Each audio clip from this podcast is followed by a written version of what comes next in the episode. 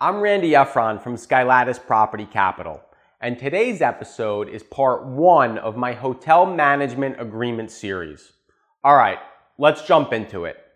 Hotel owners usually have three options when it comes to managing their hotels. Option one is to self manage it. Option two is to hire a hotel management company. And option three is to strike a deal with a hotel franchisor to both manage and franchise the hotel. In each of these options, a hotel management agreement is needed between the hotel owner and the hotel manager. Even for the self-management option, most lenders will require the owner of the hotel to have a formal management agreement with their management company affiliate. One thing to keep in mind about the franchised option is that franchisor managed hotels typically have much longer terms with limited termination rights. I'm talking like 20 year terms, which is a really long period of time to be locked into.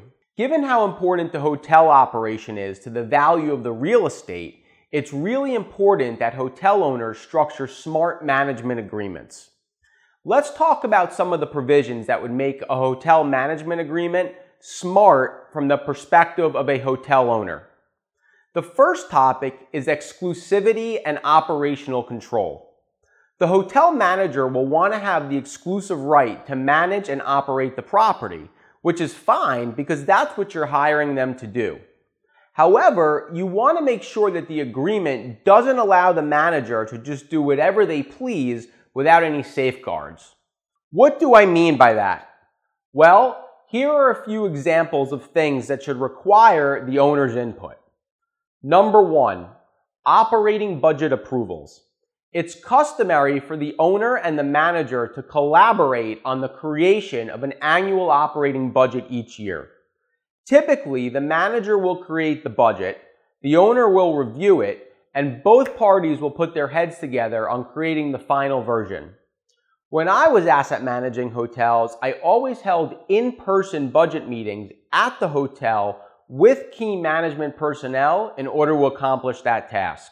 The management agreement should specify that the hotel owner has approval rights over the budget.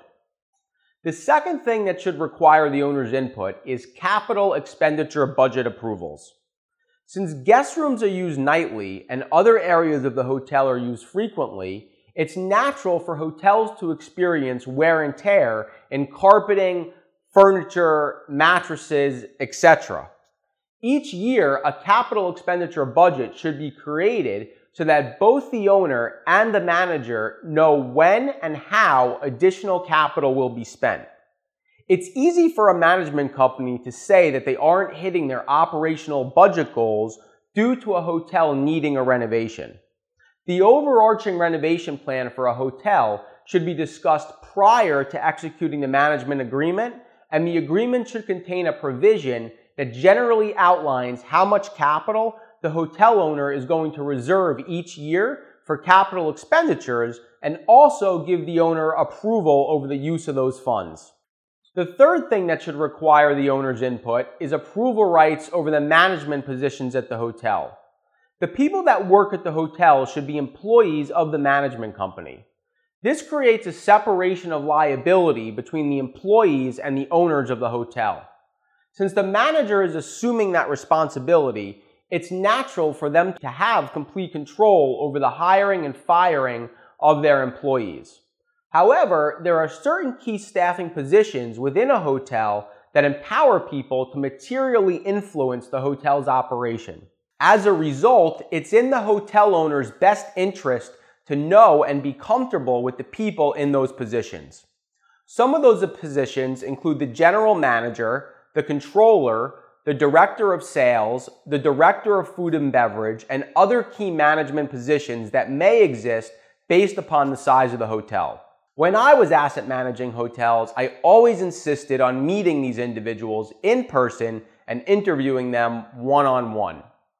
The management agreement should give the owner the ultimate right to approve the hiring and firing of key personnel, such as the positions that I just mentioned.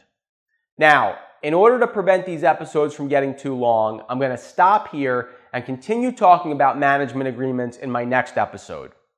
Please click like, subscribe, or follow to stay informed about new episodes, or send me an email at randy.efron at skylattice.com if you'd like to talk about raising debt or equity capital for your deals. Thanks, and I'll see you next time.